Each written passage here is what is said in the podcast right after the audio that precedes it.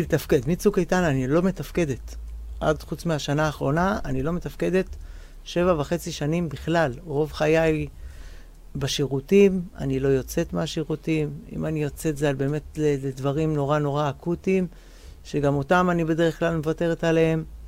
משתמשת המון בסמים, וכבר מתכננת לי את הסוף.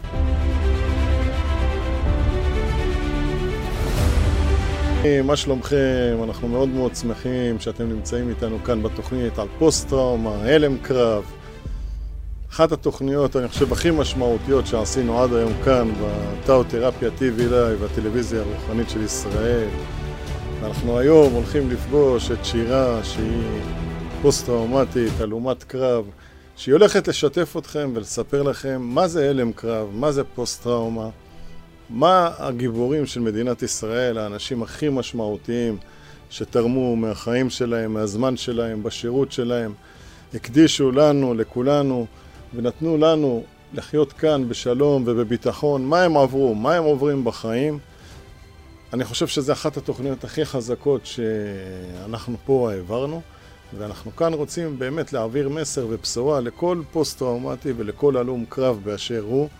שיש דרך, יש תוכנית, אנחנו הקמנו כאן פרויקט שנקרא פוסט-טראומה, שיטת 12 הצעדים לפוסט-טראומטיים, הלומי קרב, נפגעי שירותי הביטחון, ויותר ממתרגש, אני יותר, הרבה יותר מסתם התרגשות רגילה, גאה, שמח לארח כאן את שירה, אה, ובואו נכיר אותה, בואו נכיר אותה, מה היא עברה, מה קרה, מה הסיפור חיים שלה.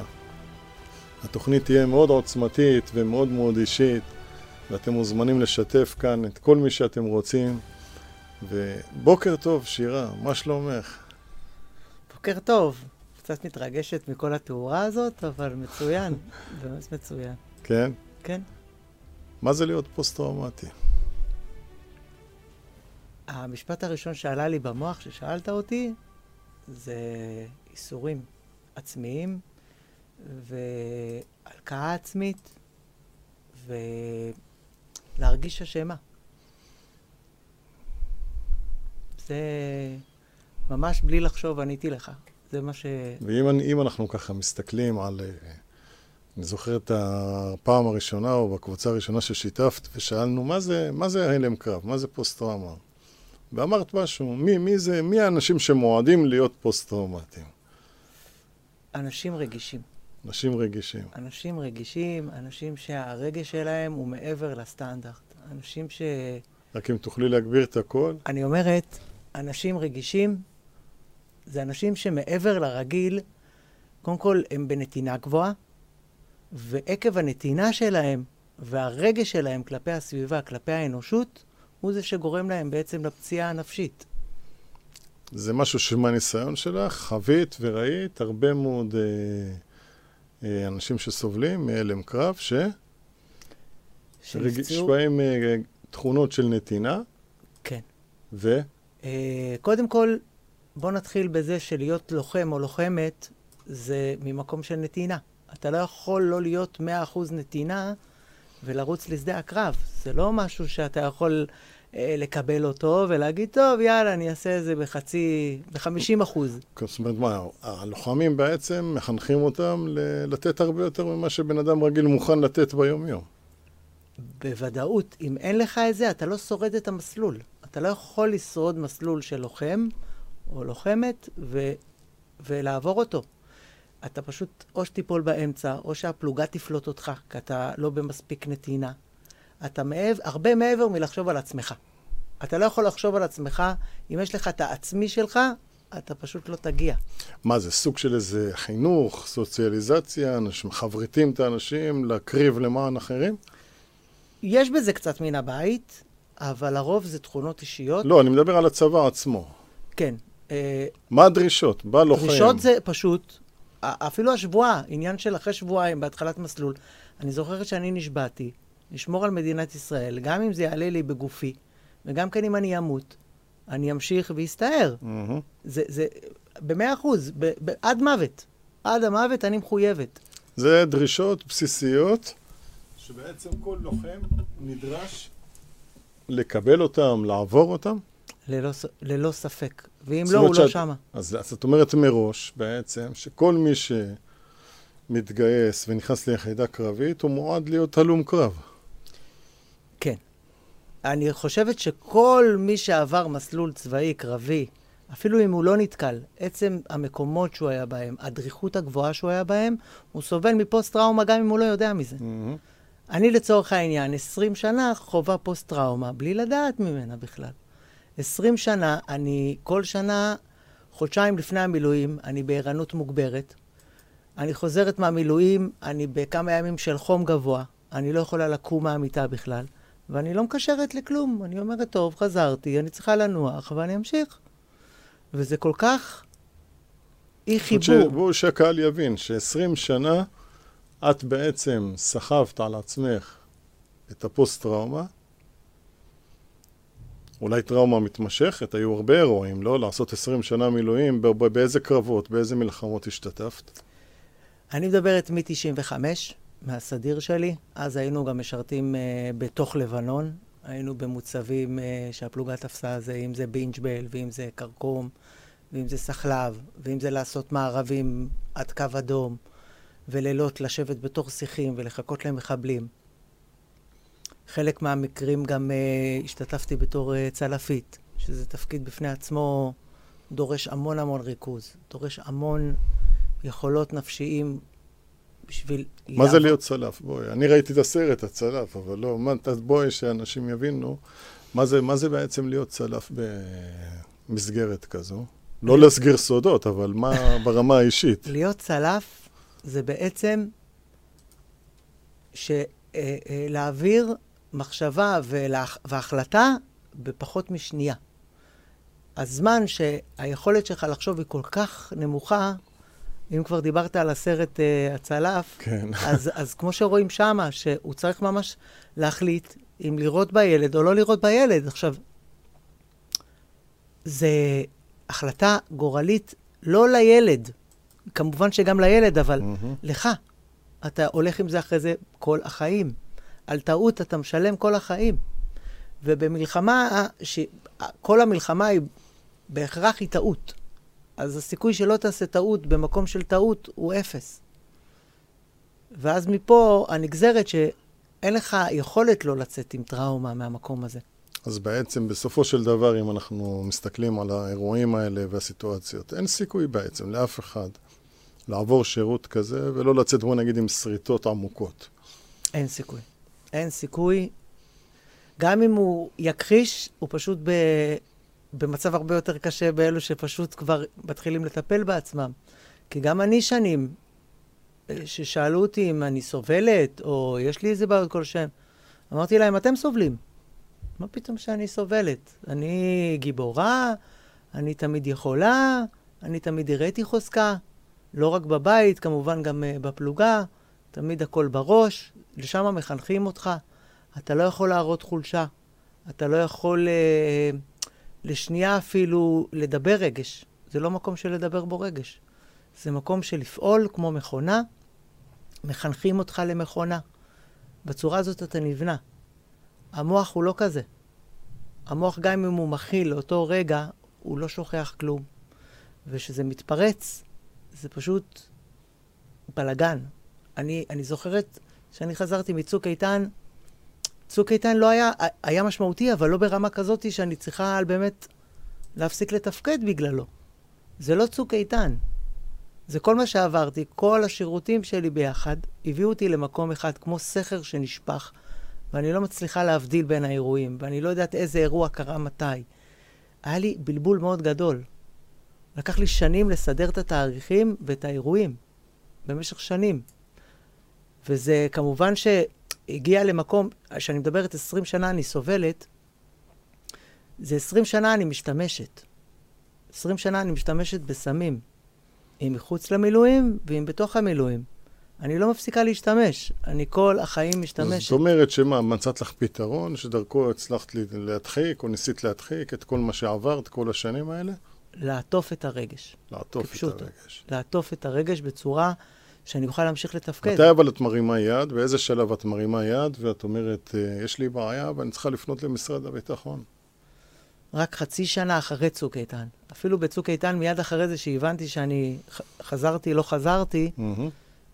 עוד ניסיתי להמשיך. ניסיתי להמשיך לרוץ באוויר, אני קוראת לזה, ובשנייה שהסתכלתי לכיוון למטה, פשוט נפלתי, כמו בסרט המצויר, שרואים אותו רץ באוויר, ואז רק כשהוא מסתכל על באמת, אז הוא נופל, אותו דבר. זה מה שקרה לי.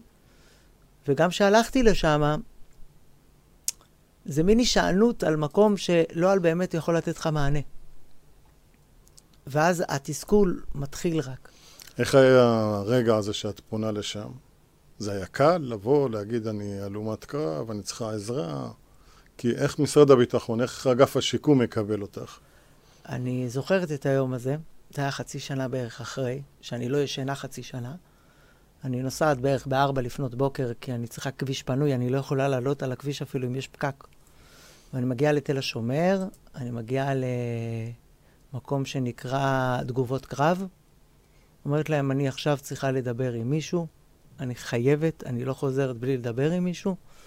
בכוח, ממש, מנסים להגיד לי, לכו היא הביתה, תקבעי פגישה. אמרתי להם, אני לא קובעת שום פגישה, אני נכנסת. ואני באמת נכנסת, ואני שלוש שעות מדברת שם, ובוכה, ושופכת את כל, ה... את כל האירועים שעברתי. וגם כן בייסורי מצפון שאני מגלה סודות המדינה. שאסור לי לגלות. אני לא יודעת על באמת מי יושב מולי, למרות שרשום שם צה"ל.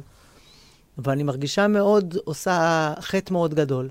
גם כלפי עצמי, שאני מראה חולשה גדולה, וגם כלפי המערכת והאנשים שהיו איתי, שאני... אסור לך לגלות. זה גם מה שמוביל אותי על באמת ל-20 שנה של... שאני סובלת בתוך ה-20 שנה הזו, כי אני יודעת שאסור, שהכל צריך, אני תמיד סוף מילואים, מה שהיה פה נשאר פה, להתראות שלום. זהו. ובזה זה היה... אני זוכר תמיד הייתי סוגרת את הדלת של האוטו ומשאירה הכל מאחריי. אבל לא רק uh, סמים עוד חי, חיפשת כל הזמן תשובות וכל הזמן מענה, חזרת בתשובה, עשית כל מיני דברים. זה כאילו חלק מהבריחה, לחפש פתרון. גם התשובה הייתה במקום הזה? כן. חיפשתי כל דרך להרגיע את עצמי, יותר נכון את הנשמה שלי.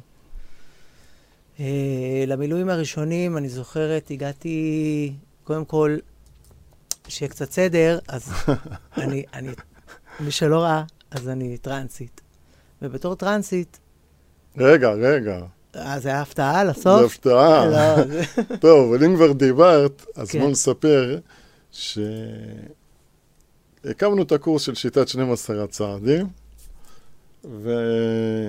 ועשינו מפגש פתיחה, היינו בבית מלון, עשינו גיבוש, ואת מגיעה אליי ואומרת לי, אני מכירה אותך, ואני אומר לך, אני אומר לך, אני לא מכיר אותך, ואת אומרת לי, מה, הייתי אצלך בטיפול, לפני, ב-2007.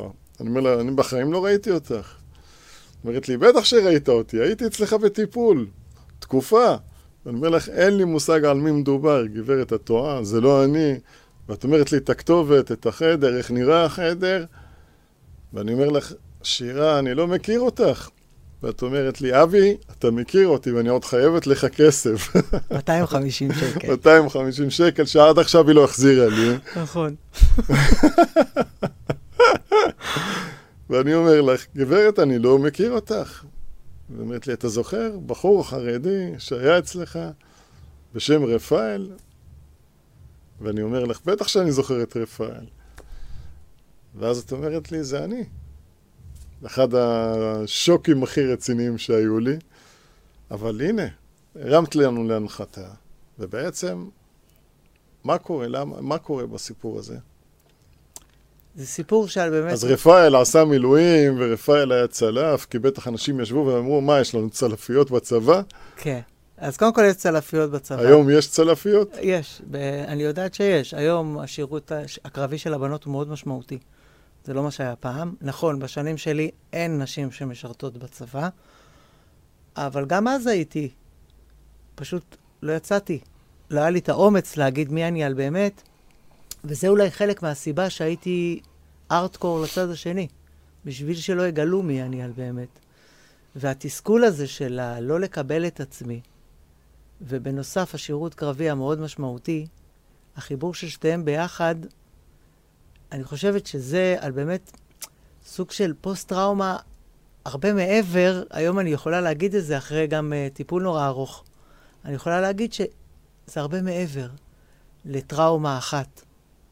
Uh, זה, זה מולטי טראומות. כן, זה, זה טראומת מתמש... ילדות שמתמשכת ואי קבלה עצמית בהבנה שאני לא בגוף הנכון. זה ממשיך בצבא שאני לא יכולה אפילו להיכנס למקלחת עם הבנים, כי מצד אחד אני, איך שאומרים, מורידה שערות ברגליים, אבל מצד שני אני מאוד מאוד מפחדת שידעו מי אני על באמת, אז אני תמיד נשארת עם, שת... עם מכנסיים ארוכות.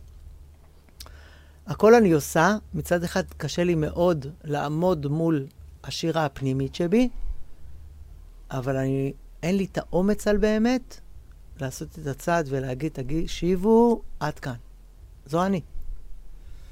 ועל באמת שהגעתי אליך, זה היה סוג של ניסיון לקבל תשובה מאלוהים. כי אז הייתי על באמת כל שנה טסה לאומן. בואי נגיד, אומן עם פאות, כן. תשובה, ברסלבית, ברסלבית. לגמרי, נשואה לאישה מאוד צדיקה. עד היום היא אשתי על באמת גם.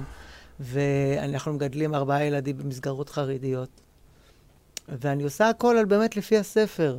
מתפללת כל יום, עושה התבודדות, טובלת, עושה אלף ואחת דברים, גם על באמת ממש להילחם, כי אני בטוחה שזה מחלה. Mm-hmm.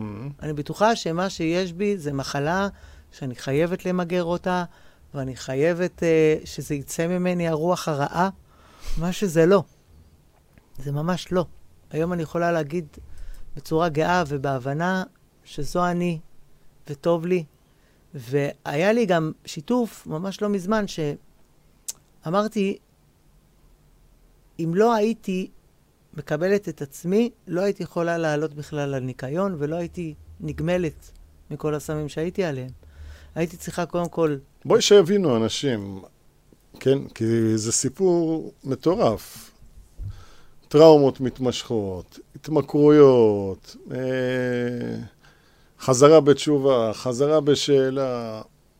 היית עסקים שעשית, נכון? כן. פתחת דברים, מפעלים, עמותות, לא נחת. לא. היית במרדף של בריחה, ניסית לעשות מלא מלא דברים כדי להשכיח את כל הכאב והסבל והשאלות והקונפליקטים, וה... ואז בעצם מגיע איזושהי נקודת שפל. מה, מה מגיע המצב, מה, מה הביא אותך בעצם להגיד, זהו, עד כאן אני צריכה קודם כל להפסיק עם הסמים והכדורים והאלכוהול. זה היה נקודה של באמת אמרתי, די. אני רוצה... מה, להפ... היה משהו ספציפי, או שזה אה, היה פשוט סבל מתמשך? סבל ש... מתמשך, וכמובן הפוסט-טראומה הצבאי, שפשוט הפסקתי לתפקד. מצוק איתן אני לא מתפקדת.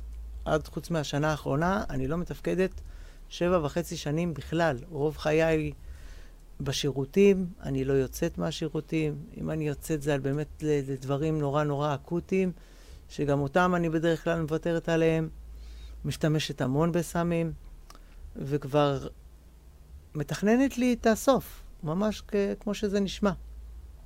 יודעת איך אני הולכת להתאבד, יודעת, מתחילה לרשום מכתבים, מתחילה להבין איך אני נפרדת. אין לי סיכוי יותר בעולם הזה. ואז אני אומרת לעצמי, טוב, החלטת כבר. אז אין לך על באמת מה להפסיד, כי את כבר אחרי. אז מה אכפת לך לנסות? ו- וזו הנקודה שבה יצאתי ואמרתי, תקשיבו, זו אני.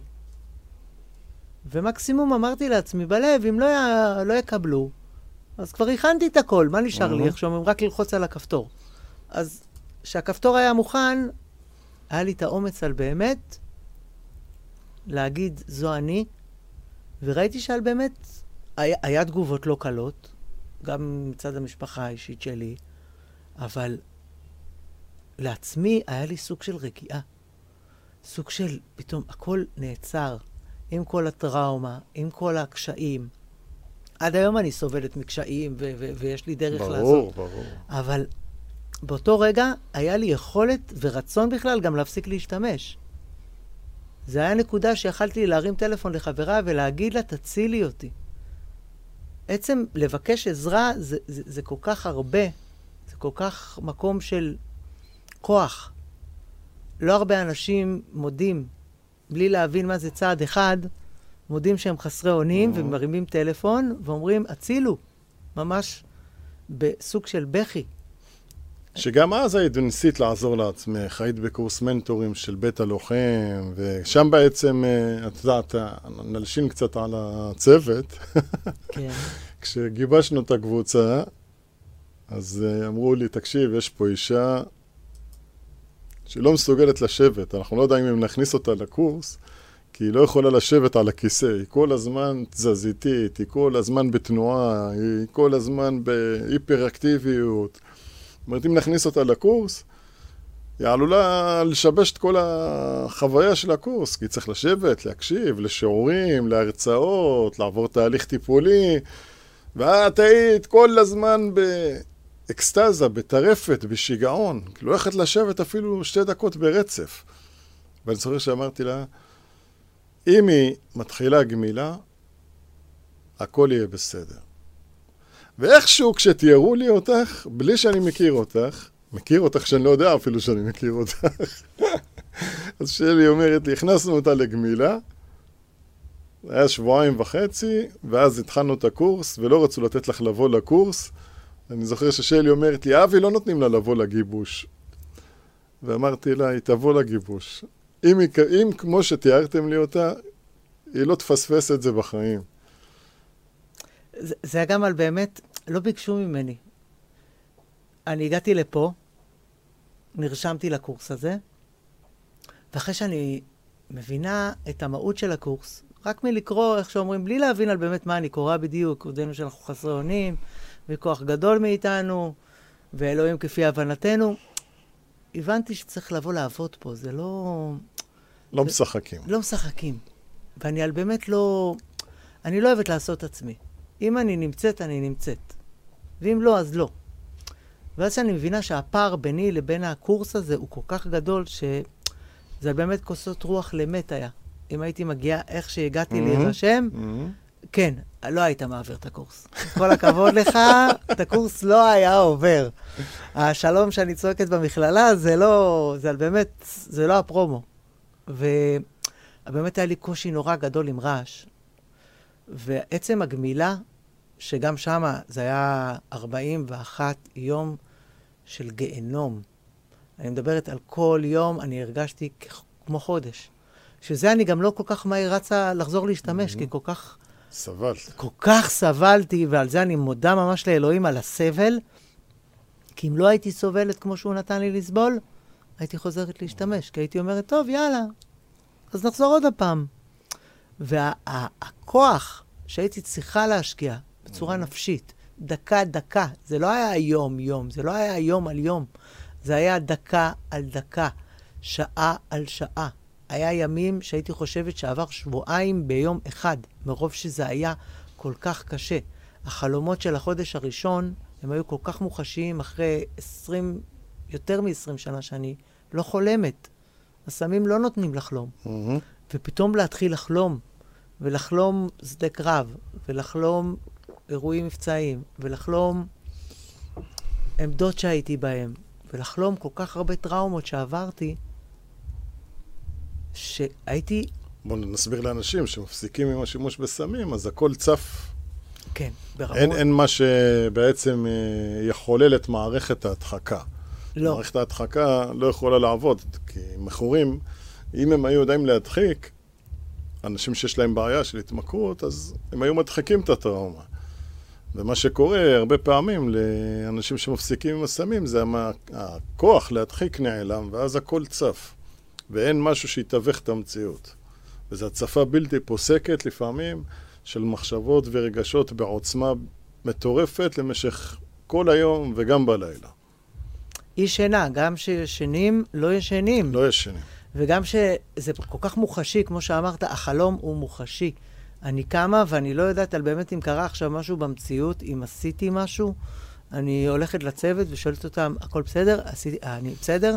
אני, אני, היה לי חלומות שהשתמשתי, שקמתי, ושנים אחרי זה, החלום היה כל כך חזק, שהייתי שואל את עצמי, לפעמים שהייתי קם עוד פעם משינה, אז החלום היה חוזר, ותמיד היה נראה לי שזה קרה במציאות, מרוב שהחלומות עוצמתיים.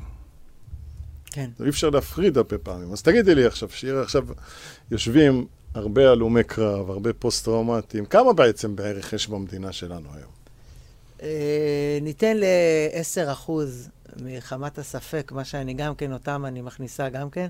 כל מי שעבר שירות צבאי כלוחם, והיה באירועים טראומטיים, וגם כן פחות טראומטיים, אפילו שלוש שנים שקטות. היה רק בקו, אימון, קו, אימון. עצם הדריכות שבה הוא היה בה, הוא סובל מפוסט-טראומה, גם אם הוא בטוח שלא. במוקדם ומאוחר זה יגיע אליו. כמה את מכירה עכשיו שמוכרים, שרוצים עזרה, שמבקשים עזרה, שהיו רוצים שיכירו בהם, במספרים פחות או יותר? אני אישית מכירה מאות פוסט-טראומטית אישית. עשרות תיקים שאני אישית עשיתי מול אגף השיקום ממש. שאת, יש להגיד, כשאת עוזרת ואת מלווה אנשים... מאוד. כי עברתי כל כך דרך קשה בהכרה שלי, אז אה, זה היה... זה לא היה פשוט שיכירו בך? לא, לא, לא. לא סתם, איך שאומרים, אה, איציק סעידיאן שרף את עצמו. זה לא... זה היה אקט שאני הרגשתי שהוא שואל כל אחד ואחד מאיתנו, הלוחמים, תגידו, אנחנו על באמת לוחמים? אנחנו על באמת גיבורים כמו שעשו מאיתנו? או שאנחנו עוברים פה בתור אחד-אחד, ומצטערת על המילה, אונסים לנו את הנשמה. פשוט לא משהו אחר. ועדה רפואית היא אונס לנשמה. כשאני הייתי במחאה אחרי שאיציק עשה את מה שהוא עשה, אני הבנתי שסך הכל הפגיעה הנפשית שלי מהצבא היא 30 אחוז. 70 אחוז זה מהדרך שהעבירו אותי, מהאי-תיקוף, מהשאלות, את בטוחה שזה קרה? את אולי לא מספרת האמת במקרה הטוב, במקרה הפחות טוב אולי את משקרת? וללוחם או לוחמת שבאים ואומרים הצילו, ואומרים להם, תקשיבו, אולי אתם לא מחוברים, הם באמת הולכים לבדוק. כי זה המהות של לוחם, הנתינה שלו היא הרבה מעבר לעצמו. אז הוא מאמין גם לזה. ושם אני הייתי, במקום הזה שאני שואלת את עצמי, ממש מסתכלת לעצמי במראה ואומרת, תגידי, אולי את משקרת? אולי זה לא נכון? אולי את לא על באמת סובלת כמו שאת סובלת? ואז, בשביל לא חס ושלום לקבל מה שלא מגיע, אנחנו מלקים את עצמנו מעבר למה שצריך. כי מה ששחרר אותי הרבה מה, מה, מהתלות של הטראומה והפוסט-טראומה, זה אחד הדברים החזקים שאמרת, המחלה זה לא אני. וזה כל כך כל פעם שאני סובלת ממש מרגשות, ממחשבות, מריחות, מעשן שיש, אני, זה מחזיר אותי לאירועים. ומיד אני פשוט חוזרת לעצמי, המחלה שלך זה לא את. את יכולה להזדהות איתה, אבל זה לא את. ההרגשה הזאת תחלוף. היא כרגע, היא נכון, היא מאוד מוחשית, אבל היא תחלוף. וזה לא הייתי חולמת אם היית אומר לי לפני כמה חודשים, לפני שהתחלנו את הקורס, תקשיבי, את תדברי על המחלה שלך כאל משהו, משהו צדדי, משהו שהוא לא על באמת את. הייתי אומרת לך, טוב, הייתי אפילו נעלבת.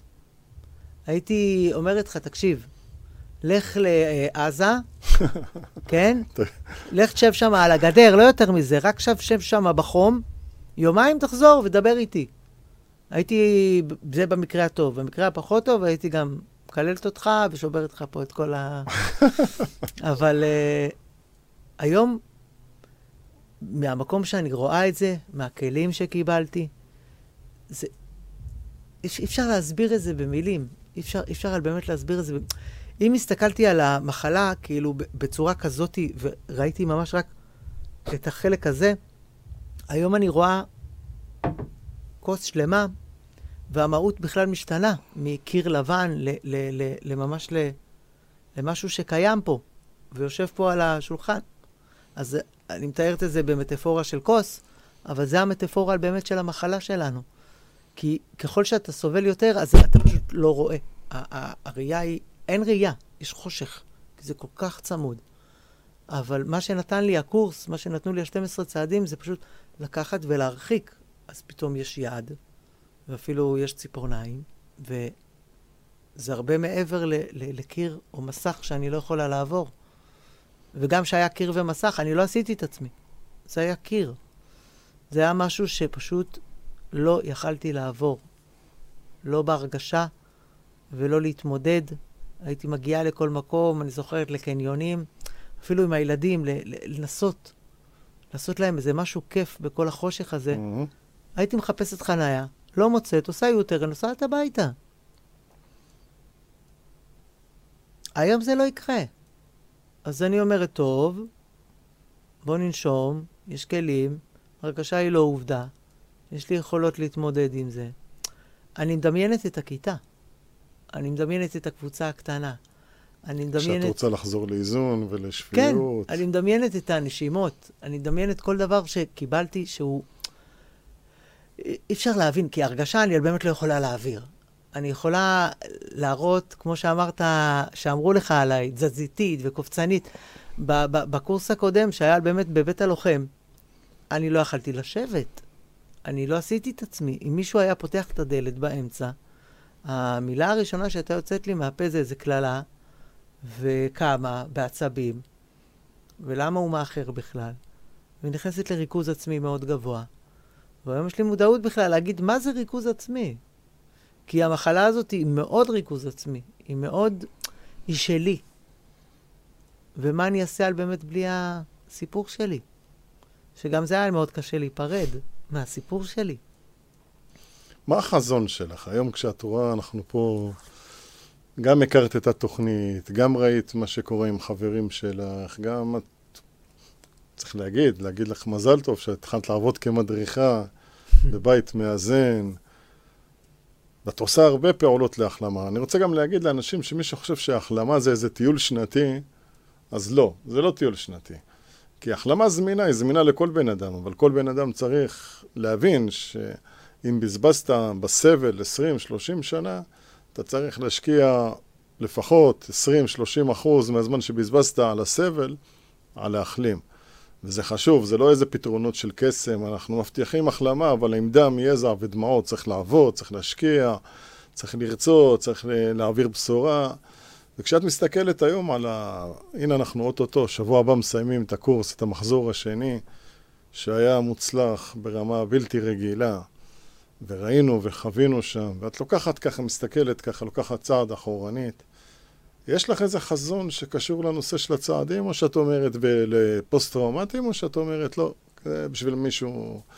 היה יפה, היה איזה אירוע ספורדי בודד, ו... לא, זה מובן לי שקרה פה משהו מעבר ל... לקבוצה. זה, זה שנים שהאנושות מחפשת לזה פתרון. בתור אחת שמהיום שהתפרץ לי הפוסט-טראומה, אני שנים מחפשת פתרון. אני לא יושבת בבית. לכל מקום שאמרו לי, בואי תגידי. בואי תגידי, גם איזה סוגים של טיפולים עברת בחיים? עברתי טיפולים פסיכולוגיים אינסופיים, פסיכיאטרים, כדורים, איזה סוג- סוגים של כדורים? אה, הרבה. דפלפטים, קלונקסים, אה, מה עוד היה שם? אה, מלא בונדורמין ש- שיגרמו לי לישון, שיגרמו לי לא להרגיש. כל הכדורים ש... כל הכדורים, כל הסמים, כל אלכוהול הסוגים, אלכוהול, אני, האלכוהול גם כן לקחתי כטיפול. החלטתי לטפל בעצמי באלכוהול. דרך האלכוהול. כן, כן, ממש.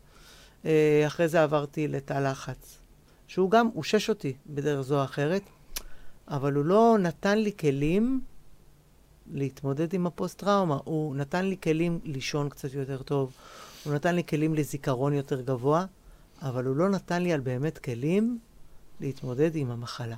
הוא לא נתן לי מפה. אז כל פעם הייתי, איך שאומרים, נופלת לבור. והייתי חוזרת לטיפולים בתא לחץ. לא יודע אם את רואה, אבל עכשיו יש גם אופנה חדשה. חזרו אחורנית ל-LSD ולאיווסקה, ומה את חושבת על זה?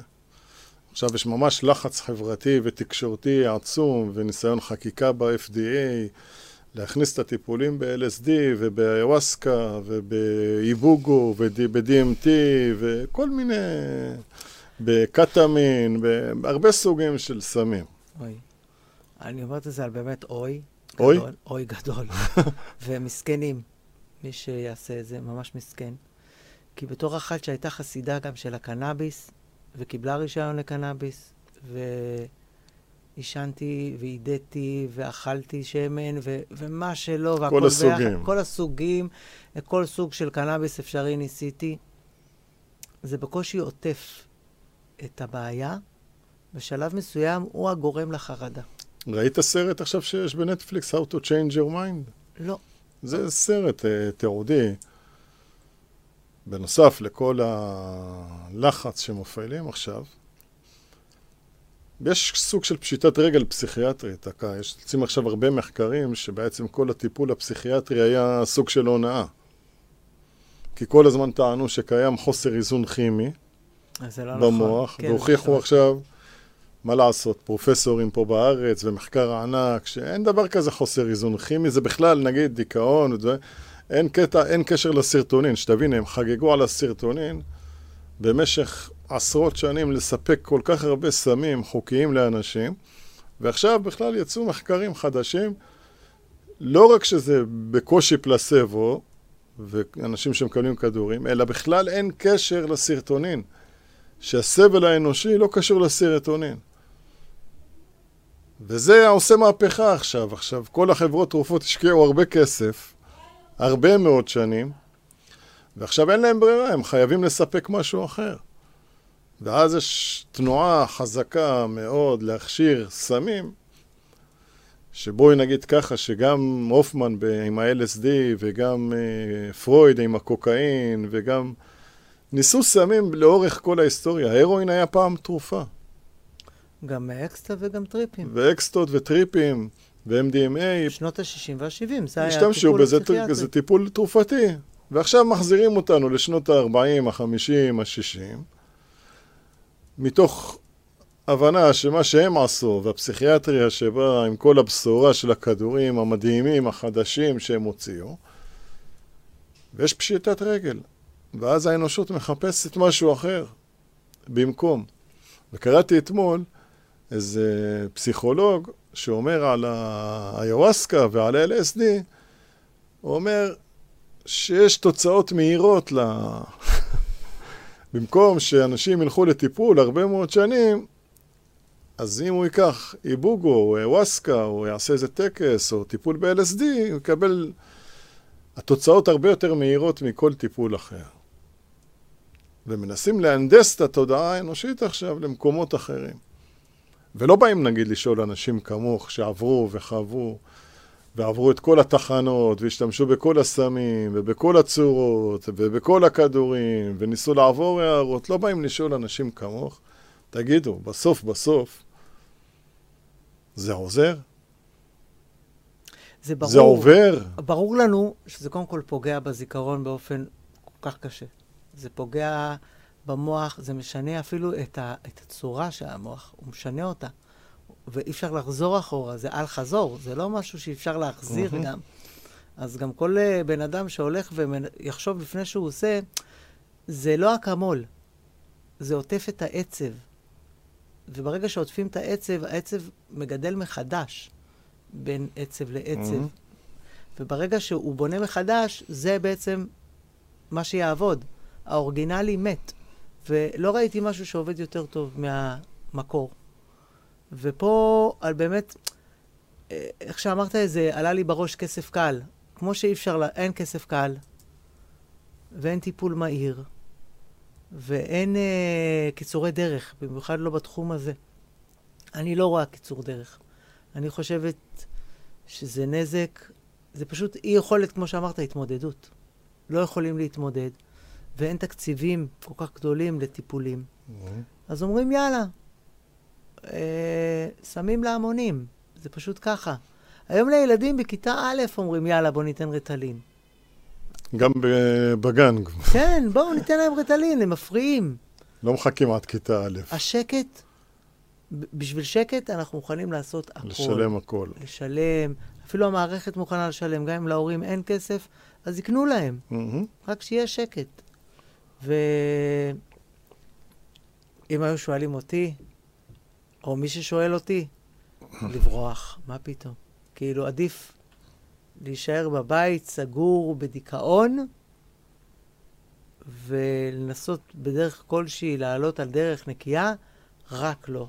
רק לא הדברים האלו. הם גם עובדה שהם ניסו בעבר, זה לא איזה משהו, לא ממציאים פה את הגלגל. זה מה שאני הכי יכולה להגיד. לא רק שלא ממציאים את הגלגל, מה הם מספרים לנו? נכשלנו, נכשלנו, נכשלנו, נכשלנו, נכשלנו. עכשיו נצליח. עכשיו נצליח. הרי הסיפור האמיתי זה שיש כישלון מהדהד ומתמשך בטיפול בפוסט-טראומטיים ובהתמכרויות במשך קרוב ל-150 שנה, שמנסים מפרויד ועד היום, מ-1870 והלאה. אין הרי, פרויד ידע שאין לו פתרון לסיפור הזה. השתמש בקוקאין, ניסה לתת לחברים שלו קוקאין, השתמש בסמים אחרים, יונג השתמש, שתה, אה, השתמשו הופמן עם ה-LSD ואז בא ה-MDMA והאקסטזי ובסופו של דבר כל אופנה חולפת. אז יש אופנה של כדורי מרשם ויש אופנה של הרואין ויש אופנה, כל פעם מוצאים איזה אופנה חדשה. להבדיל, האופנה גם חוזרת. מוכרים לאנשים שזה הנה זה חדש, זה מדהים, זה מיוחד, מצאנו את הדבר האמיתי, ומתחילה מערכת תקשורתית והנדסה של תודעה אנושית שלמה, שמנסה לשווק את הדבר החדש. אבל בשבילי, קודם כל שתקום הפסיכיאטריה והפסיכולוגיה ותגיד לכל האנשים, נכשלנו. קודם כל, אני חושב שזו כנות בסיסית של כל הפסיכיאטרים, פסיכולוגים ועובדים סוציאליים שיבואו לכל ההלומי קרב והפוסט-טראומטיים, יגידו להם, תקשיבו, כמו שפרויד היה לו אומץ ויונג היה לו אומץ להגיד, אנחנו נכשלנו כישלון חרוץ טוטאלי, אין לנו מענה, אין לנו פתרון, אני אכבד אותם, ויגידו, תקשיב, אולי אם תשתמש, תעשה איזה טקס של איוואסקה, אולי זה יעזור לך. אולי אם תעשה איזה טק, אה, טיפול ב-LSD, אולי זה יעזור לך. אני אכבד אותם על זה. שיהיו כנים, שיבואו באמת, ויגידו באמת באמת לאנשים את האמת בפנים. יגידו, תשמע, לנו אין כלים לעזור לכם. פשטנו את הרגל, הכלים שלנו לא עובדים. בוא תנסה משהו, אולי זה יעזור לך.